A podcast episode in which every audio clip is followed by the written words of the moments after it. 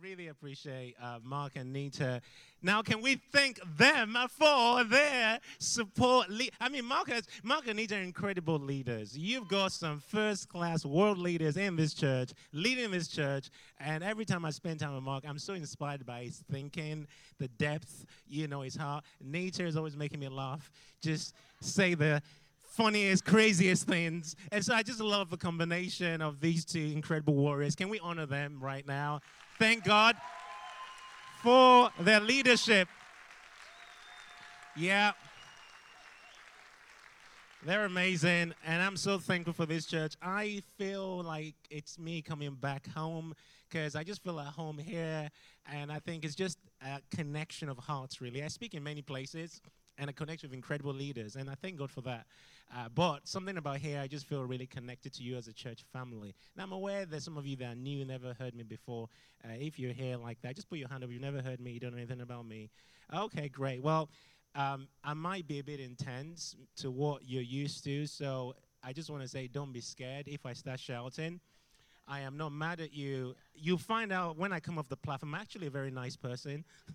Because some people are like, oh, you're so scary when you're preaching. Well, I don't know. That's just the way I am. And so, you know, just wanting to know that it's just the way Holy Spirit flows with me. Uh, and sometimes it gets quite intense.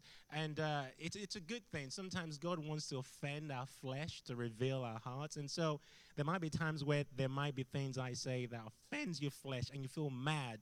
In fact, this is a tangent, but I remember once I was invited to a meeting, a fundraiser meeting. A friend put this on, there was like all these wealthy people around the table, and they were like meant to be like really, really wealthy people. And he said, "Oh, James, I'm going to put on this fundraiser because I think you know. By the way, the ministry I lead is called Prayer Storm, and so it's like maybe they might want to give to Prayer Storm, and he also led something, and he thought they might want to give to that. So he got up after this nice meal, talked about what he did, and everyone was like, "Yay!" And then he said, "Oh, I'm going to introduce my friend here, James." And because he spoke for so long, I thought I'm just going to make my bit really, really short. So I just made it really short and I sat down. One of the guys around the table said to my friend, Oh, you know, thank you for what you said. I kind of get where you're coming from and blah, blah, blah. He looked at me and says, But you've offended me. How dare you imply I'm not a Christian? And literally, this guy just exploded in this meeting. Honestly, it's one of those moments where I was thinking, oh, Lord, please let this be a dream. Please, please, Lord. I just want to wake up right now and this is all a dream. But it wasn't a dream. and this is how the meeting ended. so I'm sitting there going, Oh Lord, I'm sorry I've embarrassed you, Lord. I don't know what. So I turned to my friend. I said, Did I say anything offensive? He's like, I don't remember you saying anything like that. So I'm feeling so bad. And then in a moment, Holy Spirit just gave me a revelation. And from feeling bad, I was so excited. And the revelation was this James, you know, it's not about you. What happened was when you were speaking, there was a clash of kingdoms going on because he's under a different rule and kingdom. And as you spoke, conviction came on him. Uh, it wasn't like you were trying to convict him, but conviction came. And then I just saw in scripture all of them, all of a sudden that conviction has a manifest, different manifestations in people. On the day of Pentecost, Peter preached, and he says they were caught to the heart. That's conviction. But their response was, What should we do to be saved?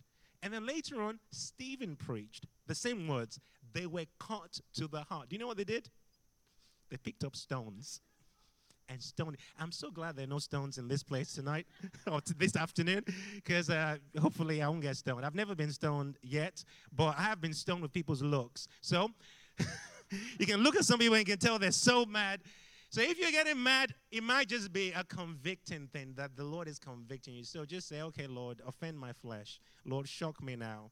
Reveal whatever you need to reveal in me. And um, lead me in that path you have for me. Anyway, so all of that to say, I've got a word I want to share with you this morning, or this afternoon. It's actually it's afternoon now. That I really feel is, uh, um, and I I didn't really unpack as much in the first service. I don't know how much I'm going to go into the depths of this, but before I go into it, maybe I want to share a bit about why I'm sh- I'm sharing this word, uh, I, and also because Mark and Nita were here the first time, this would give some context. I, I really feel like. Uh, the word is for me personally. That's why I'm sharing it. But not just that, I'm sharing it here because I feel it's connected to your calling as a church. That um, every congregation in regions, every congregation that's established by God. Okay, by the way, slight tangent. I believe it's in the Hebrews. It talks about, you know, the gathering of the firstborn unto Mount Zion, you know, and the church registered in heaven. I remember reading that thinking, the church registered in heaven? So, there, is it possible there's a church registry in heaven and a church could be existing on the, a church could be existing on the earth that is not registered in heaven? Oh Lord. Have mercy. So it's possible that some people may be gathering thinking they're church, but they're not registered. Anyway, I know you are. And the point I'm trying to make is congregations that the Lord instigates their formation, they have unique assignments as it pertains to the kingdom of God in this region. So there will be lots of churches in, in, in Exeter. The fact that they're gathering today like this does not mean the texture of what God has called you all to accomplish for his kingdom is the same. And each congregation needs to journey in God to discover their part to play in the kingdom and then fulfill that effectively. And why I'm saying that is there is something I feel God's called this congregation to that is beyond just this congregation, but it's regional. And if it's going to reach its impact, there's certain things that you would need to journey deep in. And I'm almost getting to the end of the message, but I'm saying then from the beginning, because I've already preached this and I'm going to repeat it, but going to other dimensions. What I'm trying to say is there is a calling on this congregation for transformation, for awakening, for a move of God. And if that is the case, which I believe your leaders agree with, then this congregation needs to be a prayer generating machine. I'm so excited. So, I'm so I'm so encouraged someone is excited about that. A prayer generating machine for what God wants to do. And that doesn't mean, you know, Pastor Nita, Pastor Mark, they're the ones that just, say, oh yeah, come on guys, let's pray. No, no, no. It means I can come in here and pick anyone at random and say, let's pray. And I know that because they've been here for a while, even if they didn't come in wanting to pray, the culture has shifted their nature. And now they've caught the prayer virus. Now people are catching coronavirus. How about they start catching the prayer virus? That is not going to be possible if you're not in an environment that conditions you. There's some places you go into, you step into that place, and you may come one way, but because of the culture, Pastor Mark doesn't have to preach on prayer every week, but because of the culture and the assignment that he's received, he may be preaching on love, on faith, but somehow the DNA in there is this texture of a prayer generating machine. So you come in and you don't know what's happened to you, but you're going to want to pray. So people leave this church and go to other regions, go to other, uh, uh, you know, uh, nations, other parts of the UK, and they've caught something that they can never shake off because it's it's it's kind of woven into the fabric of everything. And I'm saying to you, I believe that is part of your calling as a congregation, and it's beyond just you meeting on Sunday morning it will impact the whole region. I'm almost speaking the end of my message from the beginning, but you need to hear this. And this is important, what I'm about to say next.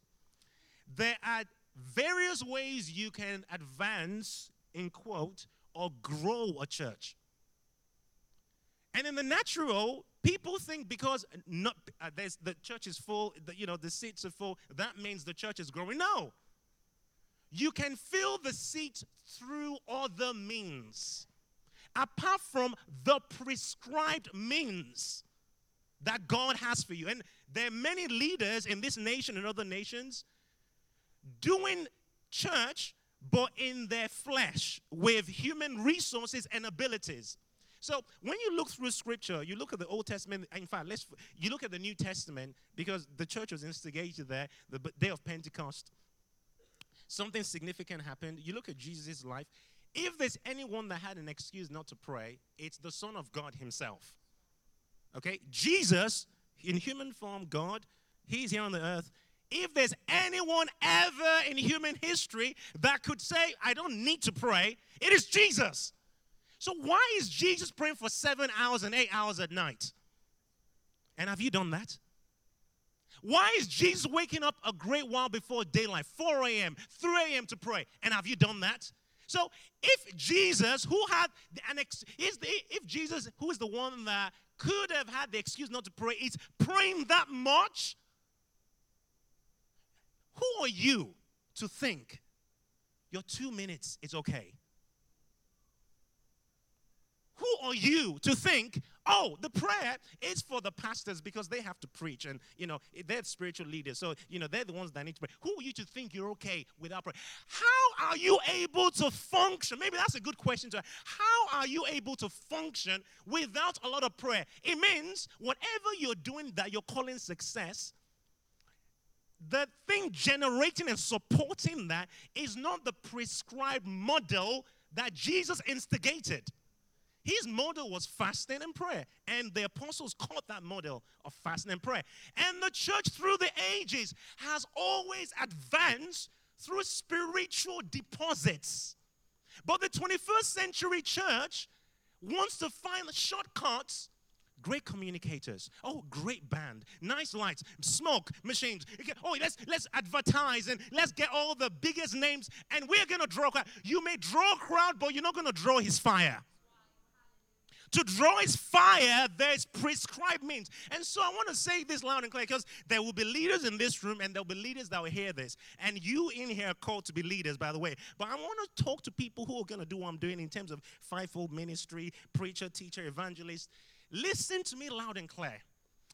If your ministry is growing, having influence, influence in quote, impact, and you're gaining more Facebook followers, Instagram followers, and all this stuff is happening, and the ancient landmarks of fasting and prayer is not at the core of your personal life and ministry.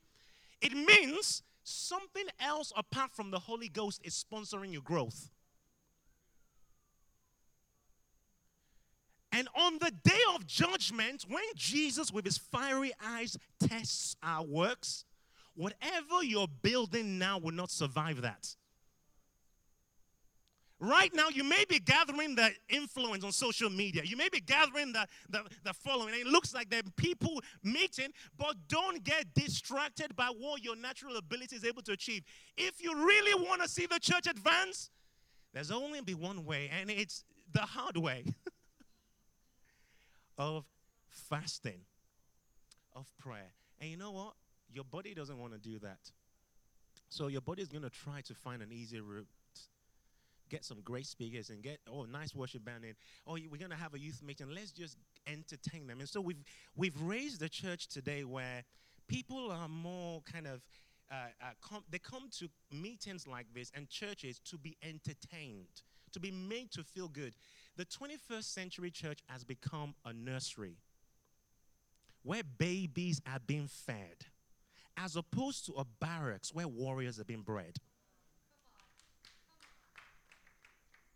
Babies want bottle, not battle.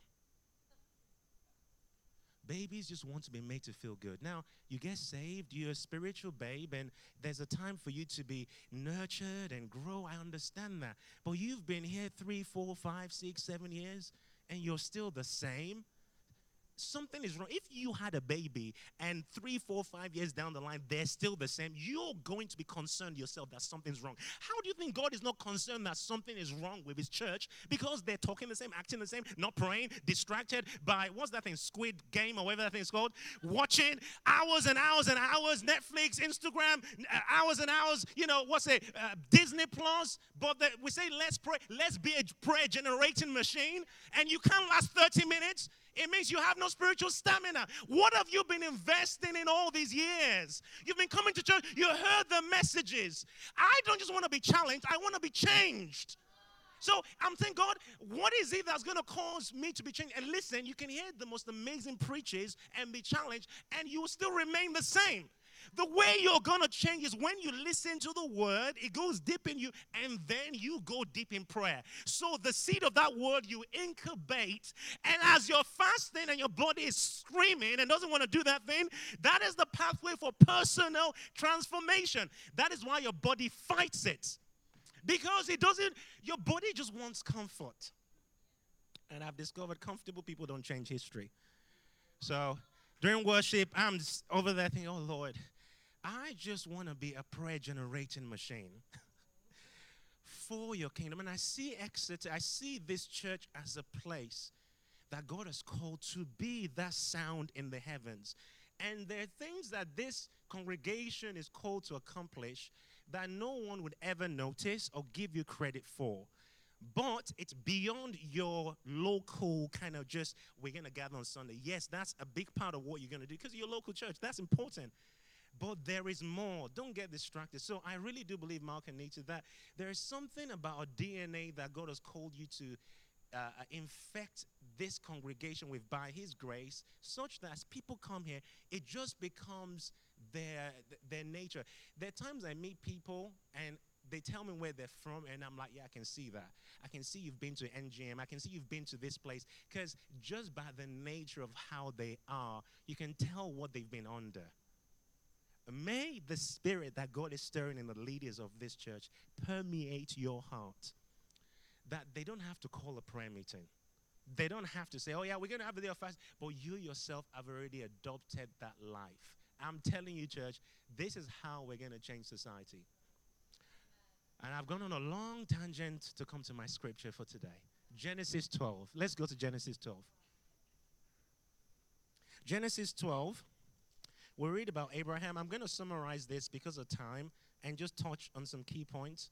The first part of Genesis 12, the Lord calls Abraham out of his country, out of his family, and out of his father's house. And I was saying in the first service that this is like a significant call because it's not just a case of, oh yeah, just, just leave and then you're going to come back later.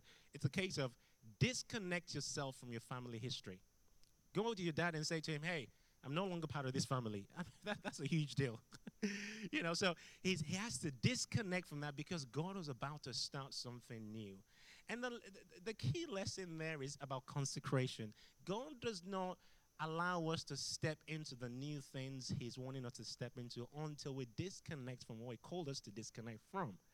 Some of you want to step into some new things in God, and yeah, God, do this in my life. God, I've received this prophetic word, but you're still holding on to the old. You're still you're still holding on to the old relationships you were supposed to let go of. Maybe it's a girl, maybe it's a boy, and that relationship is a picture of something that's going to hold you back from stepping into the fullness of what God has for you. But you don't want to let go of that. Yeah, you want what God wants for your life. It's not going to happen. And you will not step into that place until you disconnect. Everyone say disconnect. You're not disconnecting as an act of piety and, you know, showing off your holiness. No, it really is consecration. And I'm not really going to teach on consecration as much, but the essence is consecration is about separation. You have to disconnect to reconnect. So it's not just, oh yeah, I am not doing that stuff. No, it's not so much about what you're not doing as it is about what you're doing. It's not so much about what you're disconnected from as it is who you're connected to. So consecration is about connecting to God in a deep way because you're disconnected from stuff. So the athletes, Olympic athletes, they are consecrated. They are consecrated to their sport. That's why they wake up at silly o'clock eat strange food and diet and exercise in strange ways because that's the outworking of their consecration. What's the outworking of your consecration? Is, is your lifestyle any different to those in the world? Or are you just the only difference is you're here on Sunday morning? Then th- there, there is nothing of evidence that you're making an impact. See, I understand that we all got different personality types. Believe it or not, I'm an introvert. I actually really am. I know this doesn't, it doesn't look like it right now, but I am. And I love my space away. I tell you what, I could go on holiday and be locked in a room for seven days and I'll be excited some people they're gonna go mad. For me i just like to have some space to think to have some quiet to pray to have no one waking me up at three in the morning because they need a bottle. You know i'm talking about my baby who is like one and a half or almost two now. And i, I just like to have i get re-energized in that kind of environment. That might not be you but let's put that aside for a moment. When we talk about the fire of god and god changing your life your personality type is out of it Because um, it doesn't matter whether you're introvert or, extrovert. If I were to set you physically on fire right now, I mean physically, how many know you're going to forget about personalities in that moment? oh, you're not going to know, oh, I'm an introvert, we don't shout. you're gonna, it doesn't matter, you're gonna start screaming if you're physically on fire. Because the fire is gonna is gonna command a response and your personality is out of the window. When the Holy Spirit's fire comes on your life, it commands a response. And that response, obviously, yes, God still works through your personality. But the point I'm trying to make is it's going to be obvious to the people around you that you've encountered something. So if you've truly encountered God and people cannot tell that you have encountered God, then maybe you haven't. Because you cannot be on fire and it not be obvious. And fire, the way it works is you don't have to advertise fire, it speaks for itself. Is that fire speaking for itself in your life? What's your what's your level of set apartness? In other words, consecration to the Lord. For Abraham to step into the promised land, he had to be consecrated. And so disconnection led to consecration, which led to elevation, which led to new dimension. We all want a new dimension of uh, encounters with God and the move of God, but the, the, there's, a, there, there's a protocol. There, there's protocol to encounters with God. And so God prepared Abraham, and so God wants to prepare you. Now, Abraham heard the voice and he obeyed. The voice said, Come out to a land I will show you. So when the voice of God spoke to Abraham, Abraham didn't know where that land was. He just knew the Lord will show him, future tense. I will show you. So his faith was taking the step out, not knowing where he was going. Does anyone ever get to a place, or have you ever been in a place in your life where you know God's called you out, but you're not sure where? Well, welcome to life of faith. Abraham is our template. And the way God led Abraham is the way I believe He's going to be leading us. For believers that are really serious about going deep in God, I believe we can see pattern. A pattern in Abraham's life that we are called to model because he forged spiritual pathways for seeking God, for following the voice of God. And so we look at Abraham's life and we can we can learn from the pattern in which God led him to land I will show you. And then some verses later on, in verse 7, it says, Then the Lord appeared to Abraham. So this is after he had taken those steps, after he stepped out of what God called him out of. Um, it says, uh, The Lord appeared to Abraham and said, To your descendants I will give this land. So what you need to notice there is that now Abraham is in the land because God speaks and says, This is the land. So initially, God says, I will show you. And now God says, This is it. So when God said to Abraham, This is it, Abraham responded. Now look at what he says. Verse 7, I'll read that again. To your descendants, I will give this land. And there he built an altar to the Lord who appeared to him. So we start to hear about this whole concept of building altars. And we don't understand what it fully means many times in our church, 21st century church context. But it's pretty important for it to be written in scripture and to have been emphasized the way it has, especially in the life of Abraham. So the Lord called him out, he obeyed, the Lord said, This is the land. And then when he had that encounter with God, as a response to that encounter, he built an altar. Everyone say he built an altar. So his building of that altar was based on an understanding he had of spiritual dynamics. And he had spiritual intelligence. I'm telling you, one of the things that you probably need to start to pray over your life is Lord, give me spiritual intelligence. I know you may have a PhD. I know you may be a university. You might be very intellectual. The fact that you're intellectual does not mean you have spiritual intelligence. You know, when you go to the airport and they have that scanning machine that scan, those scanning machines do not have the ability to scan and detect demons. okay, newsflash demons are real, angels are real, hell is real, heaven is real. And if you're struggling with that idea, then I don't know how you're going to call yourself a believer in Christ. Because if you take out all these spiritual elements out of the Bible, you have nothing left. Today we have unbelieving believers. They have rationalized all of Scripture to make sense. A lot of stuff does not make sense to your intellect because it's spiritual. And the spiritual realm is superior to this physical realm. Abraham had spiritual intelligence.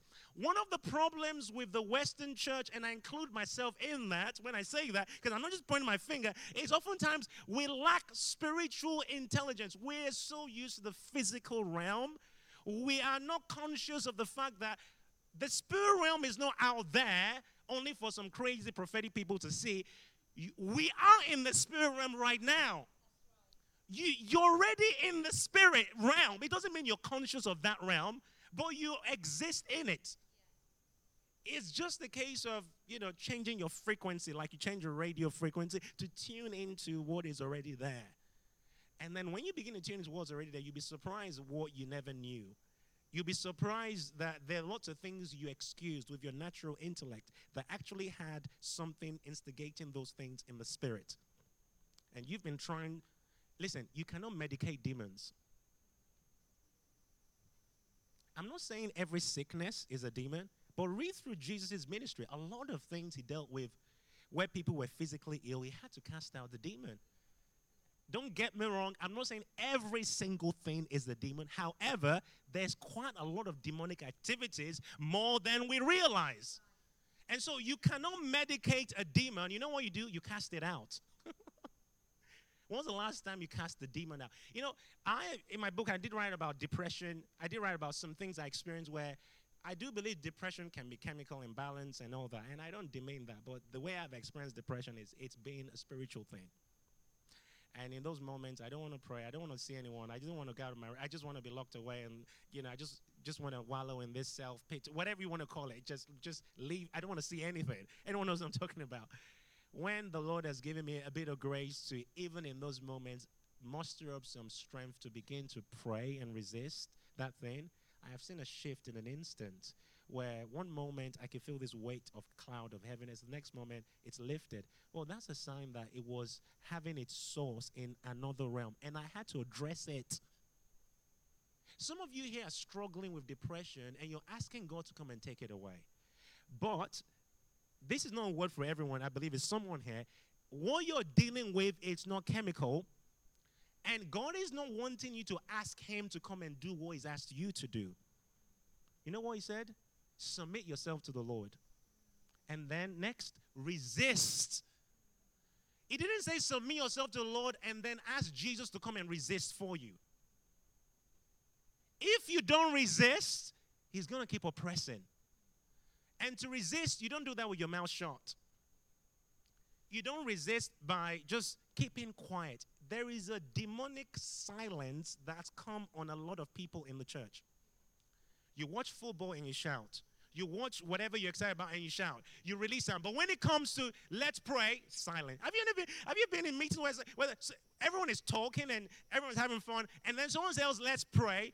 I've noticed people start yawning. Have you noticed that? So I said to my team, You're not allowed to yawn. Because if I'm speaking and you're yawning, it communicates to me that you're not interested, you're tired, you're bored. But a few seconds ago, you were not yawning when we were talking about Manchester United. You were not yawning when we were talking about the latest movie. But the moment we said, let's pray, your body, see, there is an innate rejection to prayer in your soul. The sooner you recognize it and start to deal with it, the better it is for you. There is your flesh, everything in you does not want to pray. The things that are most important to your spiritual development, your flesh, your body will fight the most. That's why you don't want to fast. As much as I talk about fasting, I don't enjoy fasting. In fact, you may wake up in the morning one day, open your fridge, and you just get a sense. It's like a faint voice fast. Just as you're about to reach for the yogurt or you're about to reach for, you know, the sandwich and the bacon, and you just you just get the sense. See, that, that is a whisper from heaven. And if you don't respond to that, you miss an opportune moment. And the Lord is going to step away for a moment. And maybe you might hear him later on when you repent. Oh, God, I'm sorry I had that bacon. Okay, now. now, fa- see, the fasting is not him trying to get you to earn anything from him. You're just positioning yourself because the flesh is so loud. I don't know about you, but sometimes to pray effectively, it takes me some hours. Not because I'm spiritual, but the first hour, I'm trying to get my head out of the fridge. and then the next hour, I'm trying to stop my hand from grabbing the phone to go on Instagram. And then the next hour, I'm probably just calming down to kind of focus on the Lord. So, so before I actually start to pray, pray properly, I'm having to go through a lot of purging of my flesh. But some of you don't even get to the purging of the flesh. You just you just think you're gonna break through in prayer without dealing with your flesh. Prayer is one of the ways in which God gets to crucify your flesh. So if you don't get used to prayer right now, then you're not going to get used to how the Lord is going to start to deal with you the dealings of the Lord in our lives are quite unique. So, Abraham was a man that had spiritual intelligence. That spiritual intelligence meant he knew that because the Lord appeared to him, he had to respond by doing something in the natural. He had a spiritual encounter, but that spiritual then had a natural response. He built something. God didn't build it, he took the stones, put it there. An altar means there's sacrifice. And an altar is a place where sacrifice takes place. An altar is a place where the spirit realm gains legal access into the physical realm. An altar is a place where divinity meets humanity. An altar is a place where incense arises. An altar is a spiritual place. It, uh, in the New Testament concept, you can refer to an altar as a place of prayer, a place of encounter.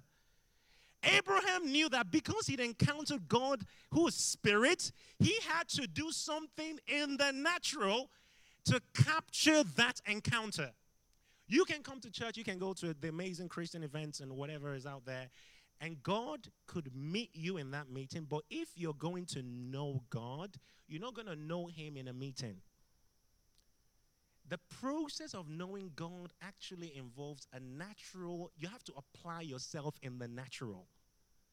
You have to wake up early. If early is your thing, or you have to go to bed late because you're going to pray. You see, the point is no, okay, I'm going to do my prayer time this time because that's the most spiritual time. You have to look at your diary and work out how can I apply myself naturally in the most effective way based on the season of life I'm in right now? So that is like you taking the stones and you're saying, God, this 12 midnight, or Lord, this 5 a.m., I'm building this as my altar. This is my meeting place with you. And the fact that you say to the Lord, I want to be here at 5 a.m., do you not realize that He's going to be there waiting? God is a timekeeper. For some of you, 5 a.m., He's waiting for you, but you're just in your bed going, Can I just lay in here a few more minutes? you know, someone else can do my prayer for me. And, you know, you're just enjoying the sleep, and the Lord is just there waiting for you. And the amazing thing is, God actually oftentimes plans specific encounters for us based on our consistency in the place of seeking his face. So you may have started praying and nothing's happened for one month, two months, three months, five months, six months, seven months, one year, two years. And you're thinking, well, Lord, I, see, God is just looking, sometimes the process is testing your sincerity. Do you really do you really want to meet me?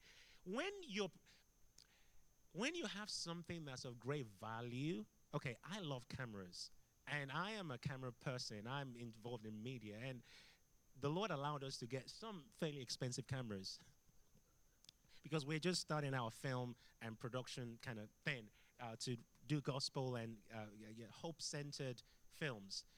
And so and, and we're just in the process of launching. In fact, we just did uh, we just did some production filming the last two weeks. It was quite intense. Now we had some volunteers uh, who were there, and uh, they wanted to really help. And bless them, uh, they did not know how expensive this camera is, and so they're trying to pack it down. I'm like, no, no, no, no, no, no, no, no, no, no, because you're about to break it. Just leave it. I, I will do this one because I know the value And I'm not just going to hand that out to anyone. You, you're not just going to come to me, oh, James, can I just borrow this? I'm going to have to think twice before I give that to you. Why? Because it's of great value. You're here saying, God, show me your glory. Lord, move next step. Do you understand the value, the weight of what you're crying out for? It's not cheap. And God really wants to do it, but it's like, are you really serious? Because last week you came to church and said, God, show me your glory. And God, you know, uh, uh, what's that song? Uh, you know, set a fire down in my soul. I want more of you. You said it last week. You said it last month. But after singing and your life did not show that you meant what you sang. So basically, you sang a lie. Welcome to a lot of our churches today. We sing lies to God. Because after you said, I want more of you, God, I want more of you, God, you went home and watched all the series of Squid Game or whatever it's called. And then, you know that thing I've been seeing on the internet. You know, by the way, don't watch it, it's horrible, demonic.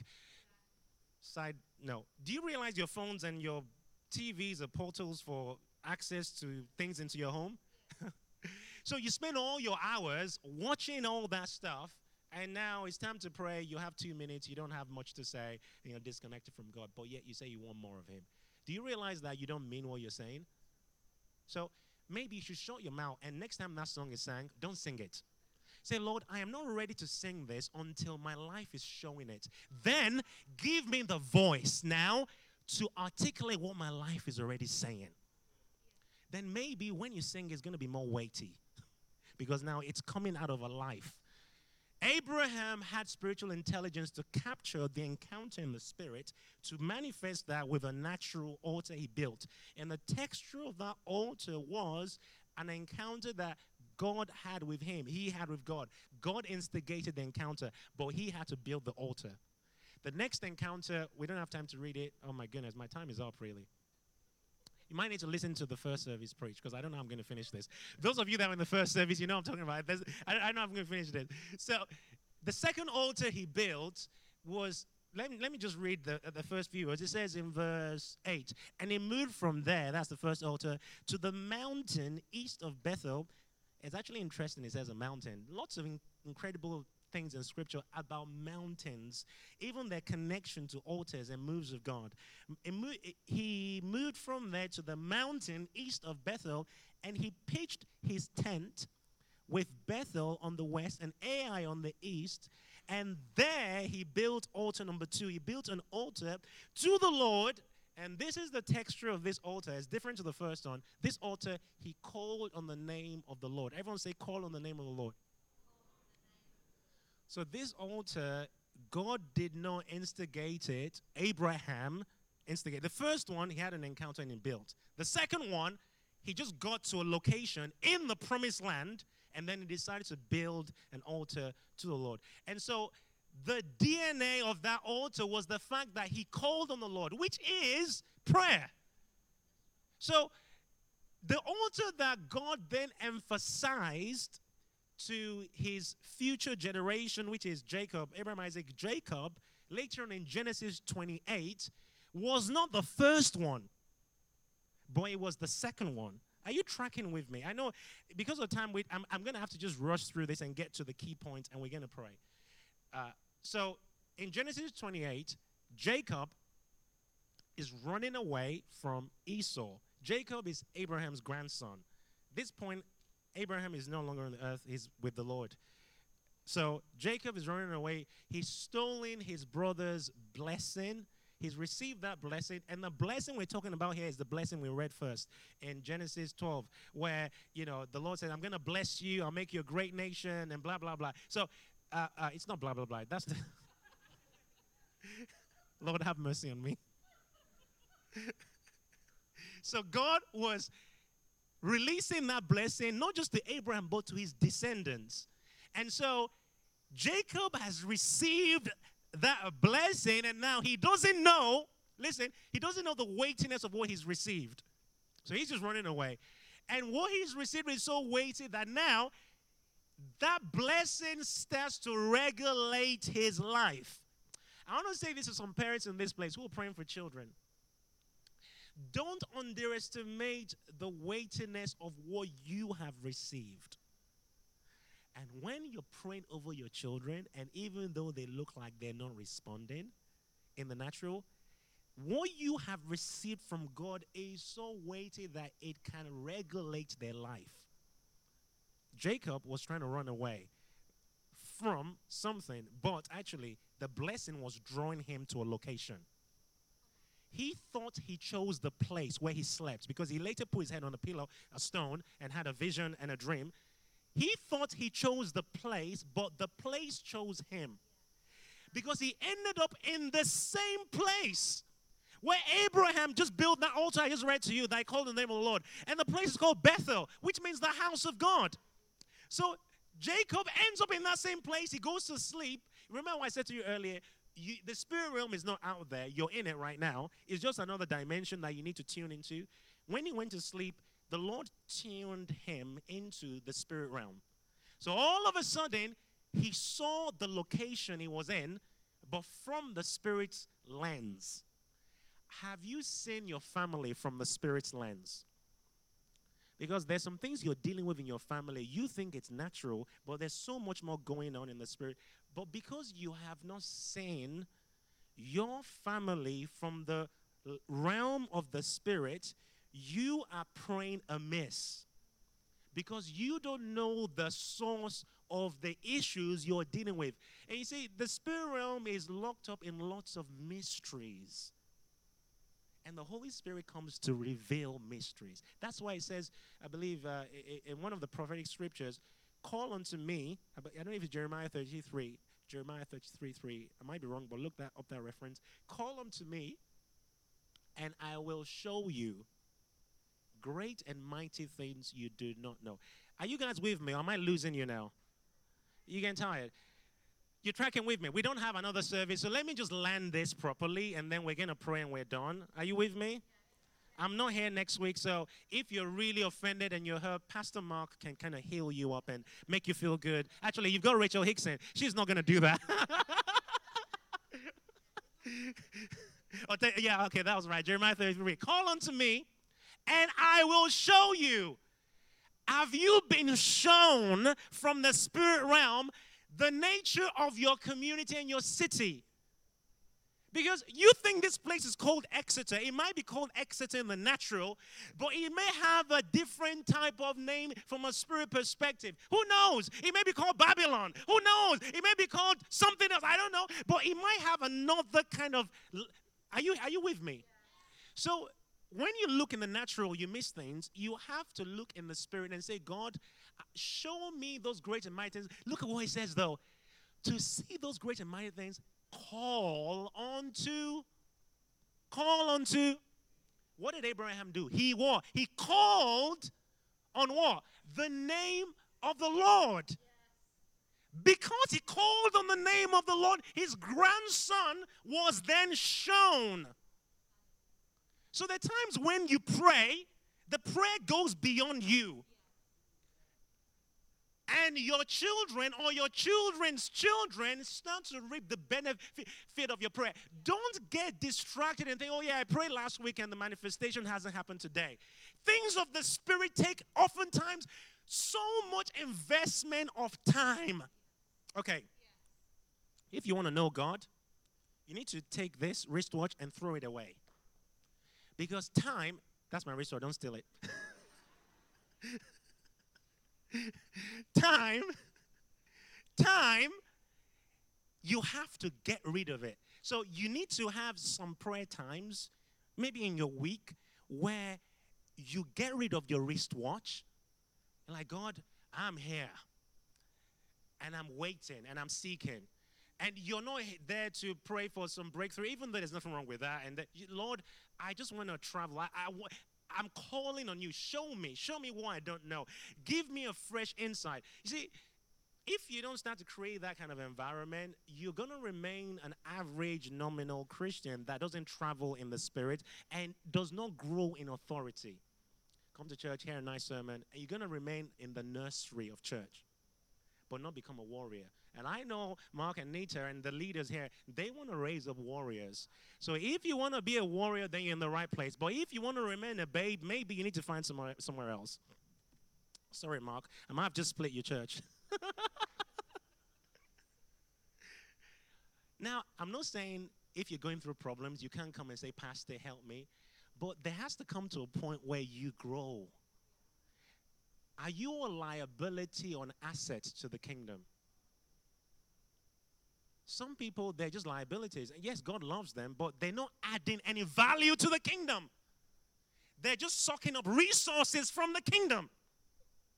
And God is like, no, no, no. I've not just called you to receive all my love and my blessing and made to feel good. Yes, I know that you've gone through a hard time, but I want to heal you up. I want to raise you up so that now you can be a blessing to bring other people out. Not just to come to church and receive everything for yourself. You're blessed to be a blessing. And that's not about money oh yeah, God's giving me money, so I'm gonna. Yes, there, there's a monetary side to that and being a blessing, but there's a spiritual deposit. When God has done so much in you, and you've been in church five years, six years, but there's no evidence in your life, maybe you've just become a liability who's sucking up resources and not giving anything out. Maybe you've become the Dead Sea. All things are going in, nothing coming out. Do you want to be like that? Not me. You know, you have two types of Christians the wine Christians and the milk Christians. Milk gets bad with time. Wine gets better. Are you a milk Christian or are you a wine Christian? Amen. So that means this time next year, you should be a bit more patient than you are this year. That means this time, three years from now, the things you're dealing with now as kind of struggles, you should have progressed. I don't have time to go into this. The battles you fight in the promised land is different from the battles you fight in Egypt. In the promised land, you're fighting battles to gain territories. In Egypt, you're fighting battles dealing with addictions and slavery some Christians are still dealing with slavery battles. They haven't progressed into the context of gaining territory. So you have to be a wine Christian to make impact for the kingdom of God. And to do that, you have to raise your own altars. And the texture of that altar has to be you know how to call on God. You know how to seek God's face. It's a real deal to you. It's not just because the pastor called the prayer meeting, you know how to do it.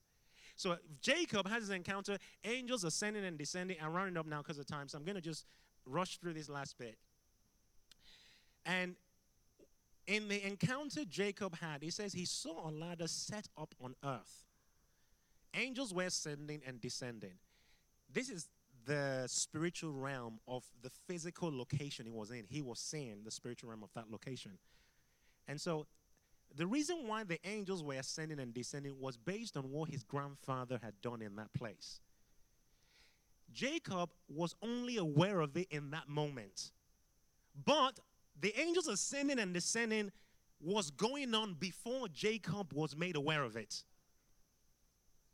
Are you with me? So, whatever Abraham set up was so powerful that it was now colonizing atmosphere of that place in the spirit. And Abraham had to do that because for the future generations, God was then eventually going to physically give them the land.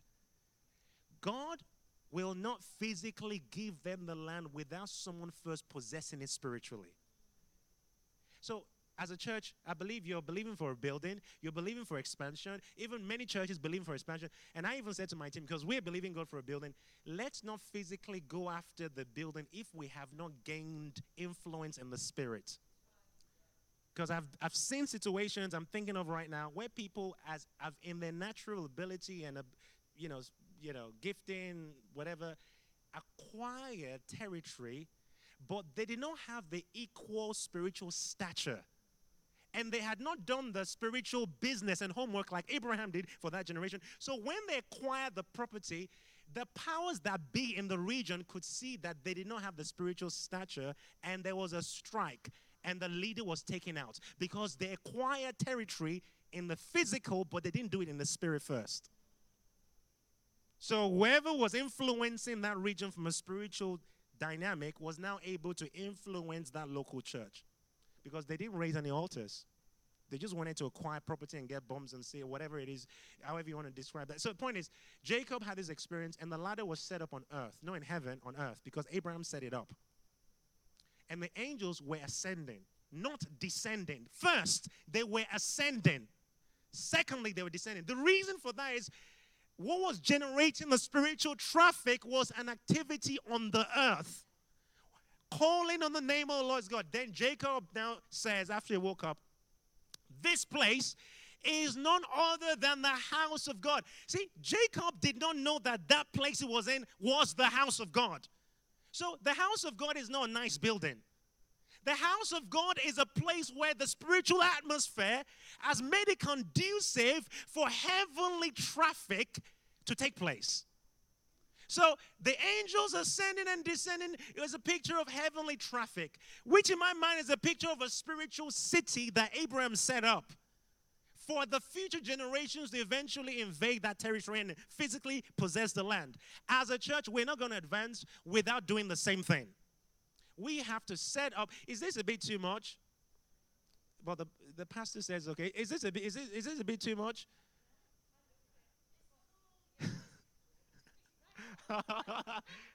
you know, I told you to buckle up, and I told you I don't hate you. I told you all that stuff. So I hope you. I, am glad there are no stones here for you to stone me. So thank God for that. But I'm going to carry on and just round up. And I know this is maybe just a bit longer than usual, but um, and I need to catch a train afterwards. So I'm sorry if I don't get to speak to you at the end. I'm not being rude. Yeah, I just need to run. Anyway, back to the message to round up. Angels ascending and descending, altar set up. For a place to be qualified to be the house of God, there has to be a gateway there to heaven. So for a church, for a church congregation to be called the house of God, they need to, you need to go there and there's a gateway to heaven. And for there to be a gateway there to heaven, there has to be an altar there.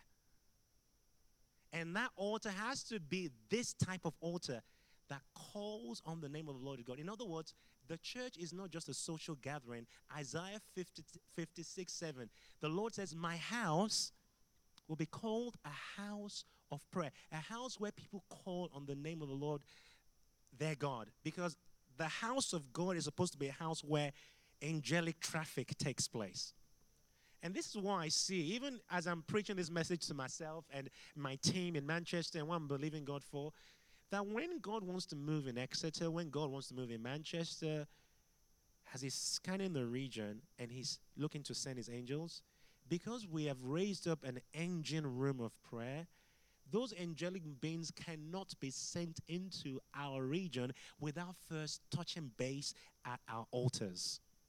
Because our altars now become like a station for dispatching angels on assignment into the region. So, I said I'm going to finish, but you need to get this last part of the message is very critical. I have only I've only talked about the heavenly side, but for a brief moment I want to talk about the demonic side. You see, the way angels were ascending and descending is not just something that happens on the positive side, it happens on the negative side. Why do I say that? Jesus said in Matthew 16, I will build my church, my ecclesia. And what else did he say after that? The what? The what is after that? The gates of hell will not prevail. So if there is a gate to hell, what does that mean? There is an altar, just like Abraham's altar, that's servicing that gate. So angels are ascending and descending, but also, guess what? Demons are descending and ascending. In Exeter, in Manchester because they're individuals that are servicing those demonic altars with their fasting. So while you're feasting, they're fasting. They're waking up at silly o'clock and they're involved in spiritual activities because they're servicing that demonic altar to gain influence in the spirit realm over the region. And we think it's just the natural thing of acquiring property. We don't realize we first have to gain spiritual influence. We have to shift the balance in the spirit to our advantage by our sacrifice and our commitment to servicing the altar of prayer. Only then can we influence the spiritual atmosphere of the region and see the kingdom truly advance. Are you hearing me? Those on the dark side are more committed to servicing their altars than many of us in the church are. So they're more submitted to the devil than we are to God. Are you alive here today? How are we going to influence a region when the people serving in darkness are more committed to darkness than we are to the light? So when the battle takes place, obviously they're going to influence more, even though we've got the authority. Because of our lack of full submission, they're going to influence more. And this is where I end the message in that as a church and as a people, we are called to raise up these altars where we call on the name of the Lord our God. Three things. This is not going to be your favorite message, but it's going to help you to grow spiritually. Three things. One, long prayers. Everyone say long prayers. Yeah. You don't gain spiritual influence by just your two minute prayer. Because oftentimes you've not got out of the flesh yet. You're still dealing. With, and to gain spiritual influence, you need to be in the spirit. And sometimes it takes a while to press in and step in. So your flesh doesn't want to do it. So don't get discouraged and think I'm trying to knock your head and say you're a horrible Christian. Just realize that you need to grow in your spiritual stamina. Maybe you're used to praying for 15 minutes. Say, Lord, you know, increase my capacity. I want to I want to I want to be able to stay longer in your presence. Long prayers one, two, fasting. There are no shortcuts to this. That's how Jesus raised the church. That's how the apostles were. They learned from Jesus. Fasting. Three, blazing holiness. In other words, no toleration for compromise for sin. You combine these three together, you've, you've got an atomic bomb. I'm telling you, in this region where a random, any member of this church can pray, can fast, can pray long, can fast, is walking in holiness, and we come together for prayer meetings, the devil is, is in trouble with any congregation that has this the combination of these three elements. And then you take it a step further. Can I have the band come up, please? Because I'm done. Uh, and then you have you take it a step further, not just the congregation, but this becomes your personal lifestyle. The Bible says you are the temple of the Holy Spirit. So you are called to be the house of God too. So you become that mobile altar, living a life of prayer, living a life of fasting, living a life of holiness. And everywhere you go, you actually become like a walking portal of heaven. So you step into that place and heaven is there because you are there. Are, are you hearing me today? So, my desire, like I said at the beginning, even as I'm speaking this message, is that the Lord would raise us up. I'm thinking about where we're based in Manchester to be this type of house that influences the spiritual temperature of the, of the region and is able to be an altar that causes God's awakening, God's revival to find a landing place in the region. That God can move through our prayers, shape the region, impact the nation. And we don't have to get the credit, we just have to be that prayer generating machine house that can call on His name, set up that traffic, and keep it going by continual incense and sacrifice. Do you understand with me? For many of you today, I know that the Lord has been speaking to you. Maybe you need to disconnect from a relationship to reconnect to God. Maybe you need to renew your commitment to prayer in your kind of personal altar. Maybe you've just been distracted from God and seeking Him and fasting, and the Lord is calling you back to that today. Today is a starting point. Rededicate yourself to this altar. If you want to respond, just lift your hands with me. I'm going to pray a simple prayer over you. I'm going to ask the Lord to, in a good way, wreck your life. That you would never be satisfied with comfortable Christianity. That you'll never be satisfied with lukewarmness. You'll never be satisfied with just coming to church. The only thing that will satisfy you is His presence, and that you are going to seek Him with everything in you. I want the Lord to bless you with the grace of hunger hunger that defies circumstances, hunger that defies restrictions.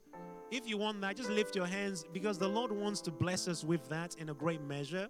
So, Father, as we lift our hands to you, we are saying, God, we want to be everything you're speaking, even through this word right now. We want to be a house, the house of prayer, the house that creates that pathway in the heavens, the house that unlocks the prayer shaft in the spirit and creates a, creates a pathway for heaven to invade earth. So, Father, as we lift our hands, even as I lift my hands, I'm saying, Lord,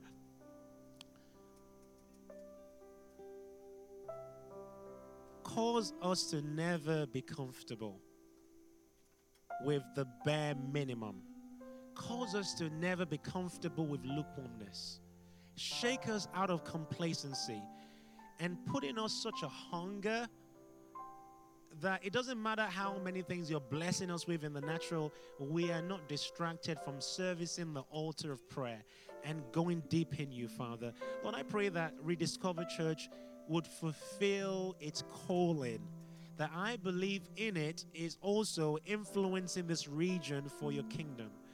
Father, I pray that, Lord, there will be a whole new depth. Thank you for the prayer room downstairs. Thank you for the heart of the leaders here. But, Lord, I say, God, let there be a shifting of the gears right now. Where they've been in one gear, I'm asking that, Lord, you shift that to the next gear in terms of the intensity and the momentum of prayer and spiritual activity in this place, Father, for the sake of your kingdom, Lord. And one last thing I want to pray, Father, over this church. Lord, continue to send in those people that are going to connect with this DNA and that will really service this altar. People that will not need to be wound up, but that will get it. and like the lady who broke her, her, alabaster box would waste their life on you to service your purpose in this region and in the nations. In Jesus' name, amen.